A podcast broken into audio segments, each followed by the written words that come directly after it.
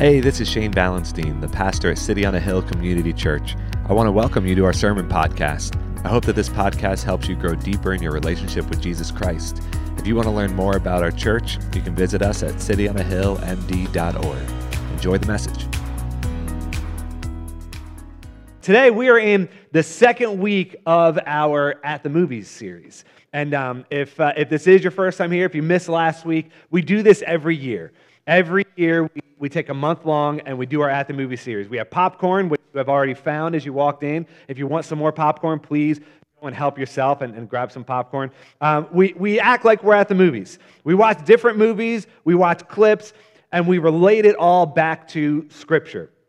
I understand, as I said last week, that this is not the conventional way of preaching. Okay? This is not a normal thing that most churches um, do. There are churches that do an at the movie series for sure, um, but I don't know if you've ever, ever experienced one or not before. But it's meant to be fun.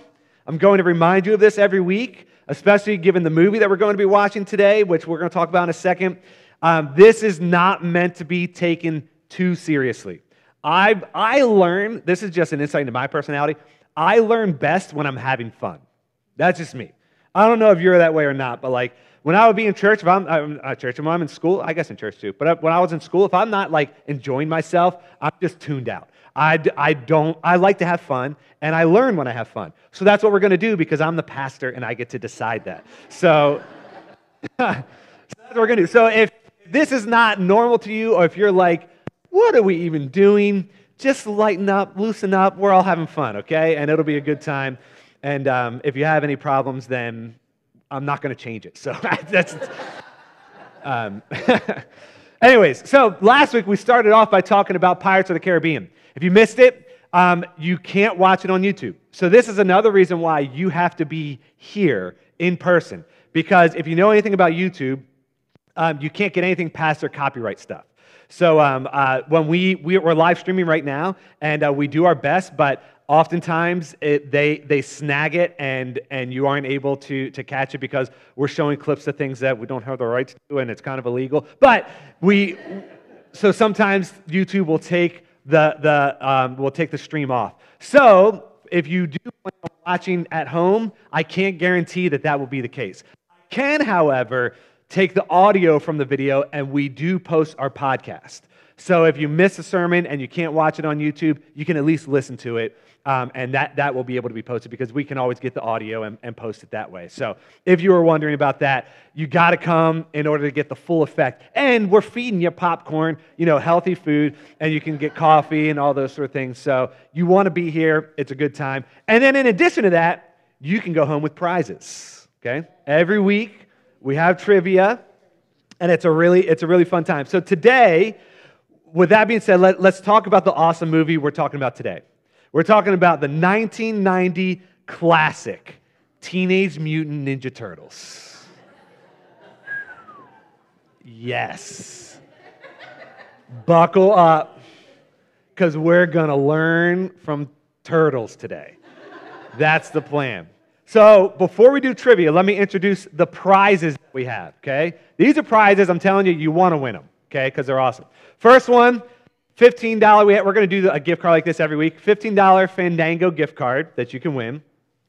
You can win Teenage Mutant Ninja Turtle socks. It's pretty awesome. Getting ready to go into fall, and you can, you know, bust out your sock game. And then this thing, I was like, this is legit. This is a, um, let me open it up so that you can really see it. Here we go. This is a pizza cutter that is shaped like a sai, like Raphael. So you can win a pizza cutter in this awesome pizza box. So the stakes are high, okay? Now, a reminder for the rules when it comes to trivia, okay? I'm going to read a question. It will not be on the screen, so you have to listen. Okay? You have to pay attention. It will not be on the screen. I will read the question. I'm going to look at my paper while I read the question. And then when I look up, the first hand that I see go up is the hand that I will try to call on. As you can see, this sanctuary is very wide, so I, I, will do my absolute best. Maybe I'll take like a couple steps back so that I can see as best as possible, okay? And then I'll call on you. If you answer it right, then you get to pick one of the prizes. If you don't, then I'll move on to somebody else. Sound good? Okay, here we go. Question number one is multiple choice. Question number one Each turtle in Teenage Mutant Ninja Turtles has their own weapon that they use.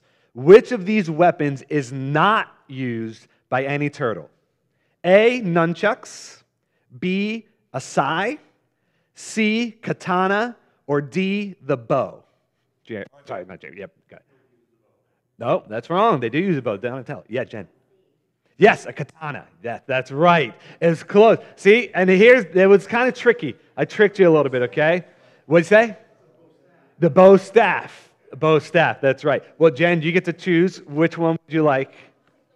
The gift card. There you go. There was a tricky one. Yeah, it's not, not a bow and arrow, but like a bow stick. So Michelangelo has nunchucks. Raphael uses two sides. Donatello has the bow. And Leonardo uses two ninjatos, not a, what is it? A katana. I did not know any of those. So, anyways, all right. Question, question number two. Question number two. This one is not multiple choice. It's just short answer. We all know that the Ninja Turtles love pizza, but there is one ingredient the Turtles, specifically Michelangelo, does not like on their pizza. What is it? Charlie. That's right, anchovies is correct. Do you want the socks? Ready? All right, question number three for the pizza cutter. Here we go. I hope that a child does not win this. this is multiple choice. What are the names of the mutant warthog and rhinoceros? Are their names A, Twist and Pulse, B, Bebop and Rocksteady, C, Tokka and Razor, or D, Chase and Rudy? Matthew. That's right. A child won this? For heaven's sake. Matt, you can decide what to do with that. oh, boy. Very good. Very good. All right. So, I'm totally aware of how ridiculous of a movie this is. Totally aware of it. But I've been telling you to loosen up, and if you haven't seen the 1990 movie, then you just, or, or if you just don't know that much about Teenage Mutant Ninja Turtles, here's a quick synopsis of the 1990 film. First, how many of you are like, I don't really know anything about Teenage Mutant Ninja Turtles? Gotcha, gotcha. Okay, sounds good. So you're gonna, you're gonna get to experience some cool stuff. Here's a, here's a quick synopsis from 1990. In New York, mysterious radioactive ooze has mutated four sewer turtles into talking, upright walking, crime fighting ninjas. this is ridiculous. The intrepid heroes, Michelangelo, Donatello, Raphael, and Leonardo, are trained in the ninjutsu arts by their rat sensei Splinter. It just keeps getting worse every time. When a villainous rogue ninja, who is a former pupil of, Splin- uh, of Splinter, arrives and spreads lawlessness throughout the city, it's up to the plucky turtles to stop him. Okay? So, for a boy growing up in the 90s, as I, as I was, this is amazing. Absolutely amazing. And if you grew up in the, and not even just a boy, but girls as well, but if you grew up in the 90s, then chances are you at some point got into Ninja Turtles to some extent. I loved the Ninja Turtles growing up, loved them. And uh, we're going to start with, with a clip that tells the origin of how the Ninja Turtles became Ninja Turtles. How did they go from just regular turtles to these upright, walking, talking, crime fighting ninjas that we know and love today? There's a TV reporter whose name is April. And April was saved by the turtles and brought back to their, their home that is in the sewers. And uh, she, she was hurt in the process, so, so they bring her back and, and to, to their hideout, and they, they try to, to help her. And when she wakes up, not only does she see talking turtles, but she also sees a talking rat and is just like, what in the world is going on? So remember, this is from 1990. The, the graphics are horrendous. Okay? It's really, really bad. yeah, that's right. It's still an amazing movie. It doesn't change how amazing the movie is, but it is, uh, it is when you watch it, especially if you're used to watching Marvel movies, you're going to be like, what is this? Okay? But I, that, that's beside the point. You're going to hear the origin story of how the turtles became Ninja Turtles. You ready? Let's watch this.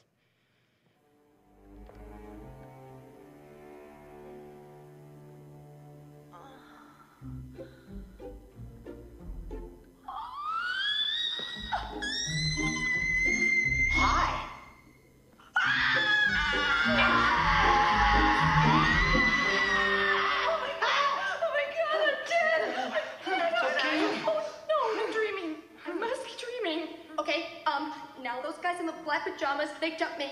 And, and that rat, I saw you in the parking lot. That explains you. And you guys, um... Hmm? I have no idea where you came from. If you will please, just sit down and calm yourself. I will tell you where we came from. He talks. It is really quite simple, Miss O'Neill. And he knows my name. Ago. Why don't I ever dream of Harrison Ford?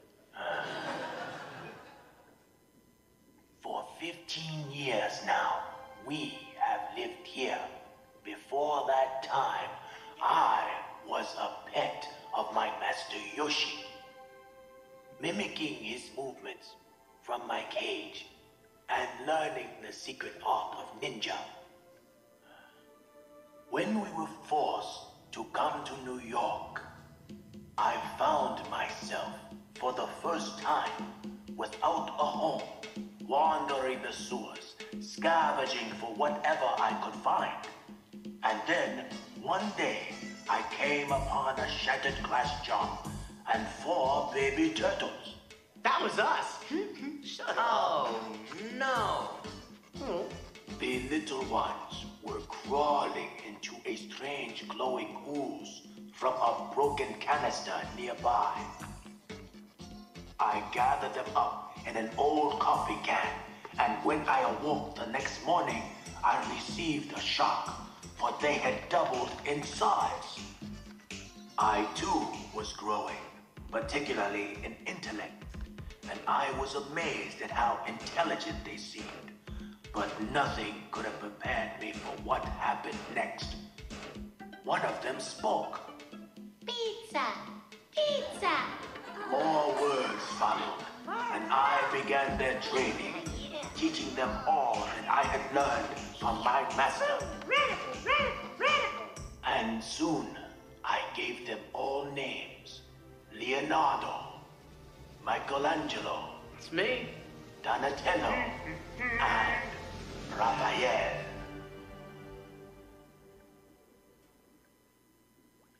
I'm not dreaming, am I? No, I'm afraid not.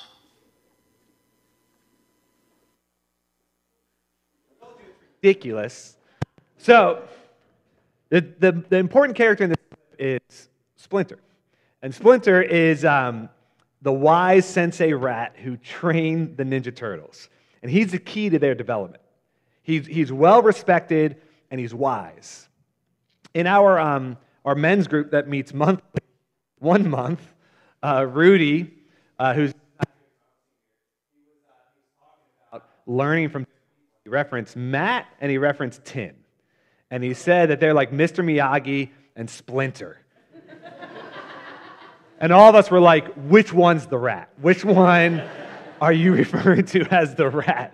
And, uh, and he was like, no, no, neither. But he was referencing them as people that he looked up to because Splinter is, is the mentor to the turtles. So we're going to look at what Peter says in 1 Peter chapter 5, verses 1 through 5. It talks about this, this mentorship idea. It says this To the elders among you, I appeal as a fellow elder and, and a witness of Christ's sufferings, who also will share in the glory to be revealed. Be shepherds of God's flock that is under your care, watching over them, not because you must, but because you are willing, as God wants you to be, not pursuing dishonest gain, but eager to serve, not lording it over those entrusted to you, but being examples to the flock. And when the chief shepherd appeared, appears, you will receive the crown of glory that will never fade away. In the same way, you who are younger, submit yourselves to your elders. All of you, clothe yourselves with humility towards one another because God opposes the proud, but shows favor to the humble. See, this is something that is so important for each of us in our lives. Every one of us. We should have somebody who is mentoring us, and we should be mentoring somebody else. This is, this is what Peter's saying in 1 Peter mentor and also be mentored. Because it says, be shepherds to God's flock that is under your care, serving as overseers. Young men, in the same way, be submissive to those who are older. So you and I have two things we have opportunity and we have responsibility. Opportunity and responsibility. The opportunity is in front of us to learn from those who came before, to learn from those who maybe have a little bit more experience in us, to learn from those who maybe are a little bit more knowledgeable. Are you actively seeking out knowledge, wisdom, and experience from other people? Because that, that's a big question. And, and I think that that's something that we don't really do very well. I don't know how often we think about who am I learning from? Maybe, maybe you have somebody that, that you, maybe it's your dad, maybe it's your mom, maybe, maybe it's a pastor that you've had for 35 years, maybe it's a friend. It doesn't, it doesn't have to necessarily be somebody who is older than you, but oftentimes it is. But somebody that maybe is a little bit further along in the areas of life that you would like to be further along in. That's, that's what we're looking for. You, you, can't, you don't always want to have somebody who is behind you mentoring you. That doesn't. But you want to have somebody who's a little bit ahead of you mentoring you, somebody that you can look up to, somebody that, that, that you can learn from. But I think a lot of us have gotten to a place where we're so arrogant that we think we're so much smarter than everybody else. I can't learn from this person because I'm smarter than they are. I, I, what do they have to teach me? I've, I've got it figured out. I know what's going on in life. And this is a real problem with, with younger generations. And no matter where you are in life, no matter what age you're at, whatever generation you're a part of, if you are if you feel like you're part of the older generation now, at one point you were a part of the younger generation. And it was a problem then. Typically, what happens, and, and, and Peter's talking about it here, is the younger generation gets to a place where they lose respect for the older generation. And they think, we've passed them. We're smarter than them. They're just stuck behind the times. They, they don't know what's going on, especially in the technology age, right? Because we think, oh, well, we have all this technology, we can figure things out. And then we can discredit somebody who is further ahead of us. We can discredit the older generation. And the younger generation can fall into the trap of thinking that the older generation is out of touch past their prime and they just don't have much to offer in terms of mentoring. And this is simply not true. It's a complete lie. Complete lie. It takes humility to slow down and say, hey, I want to learn from this person. You have an opportunity to learn from somebody else's experiences. You have an opportunity to grow in your own personal life and not have to go down the same road that somebody else went down. And when they're trying to tell you, hey, trust me, trust me, trust me, trust me, you don't want to go down this road. This is not the way that you want to end up. And when you go down this road, if you go down this road, this will be the ultimate result. And we go, what do you know? Times have changed, Grandpa, right? Times have changed. You don't know what's going on in my life now. But we have an opportunity to not make the same mistakes, to not face the same hardships, but it all starts with humility. If you do not have humility, you will learn the hard way. I promise. And you're going to miss out on the opportunity to learn from somebody else, to have a relationship with somebody else, and to make better decisions in your daily life. You're going to miss out on that opportunity. But not only do we have opportunity, we also have responsibility. See, you have a responsibility to care for those behind you, to invest in the next generation, to look at those who are coming up and to impart your wisdom and experience on them. But you can't force it. You can't force it on them. The problem is that many people in this situation have this mentality of, well, it's easy to write off the next generation because they're just spoiled brats. They're the ones who are now ruining all the hard work that my generation put into the world. They're the ones who are coming along and they're changing everything. They don't care about anyone but themselves and they are ruining everything. We don't, if, when we don't understand, our first instinct is to condemn. If there's a lack of understanding, it's easy to jump to condemnation. When we don't understand each other, when we look at the next generation that's coming up, because I'm, I'm, I'm a millennial, and the next generation that's coming up, the Gen Z generation, I'm going to be honest with you, I don't understand them at all. I don't, I don't get it.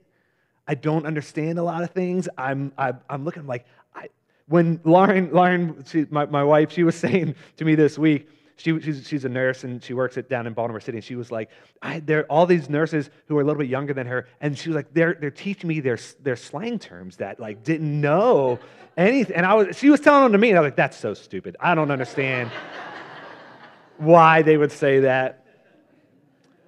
It's like that, that doesn't make one of them. Okay, you want to know one of them? She said that when they're putting, when somebody tries to put an emphasis on something, they say, period. Is that right?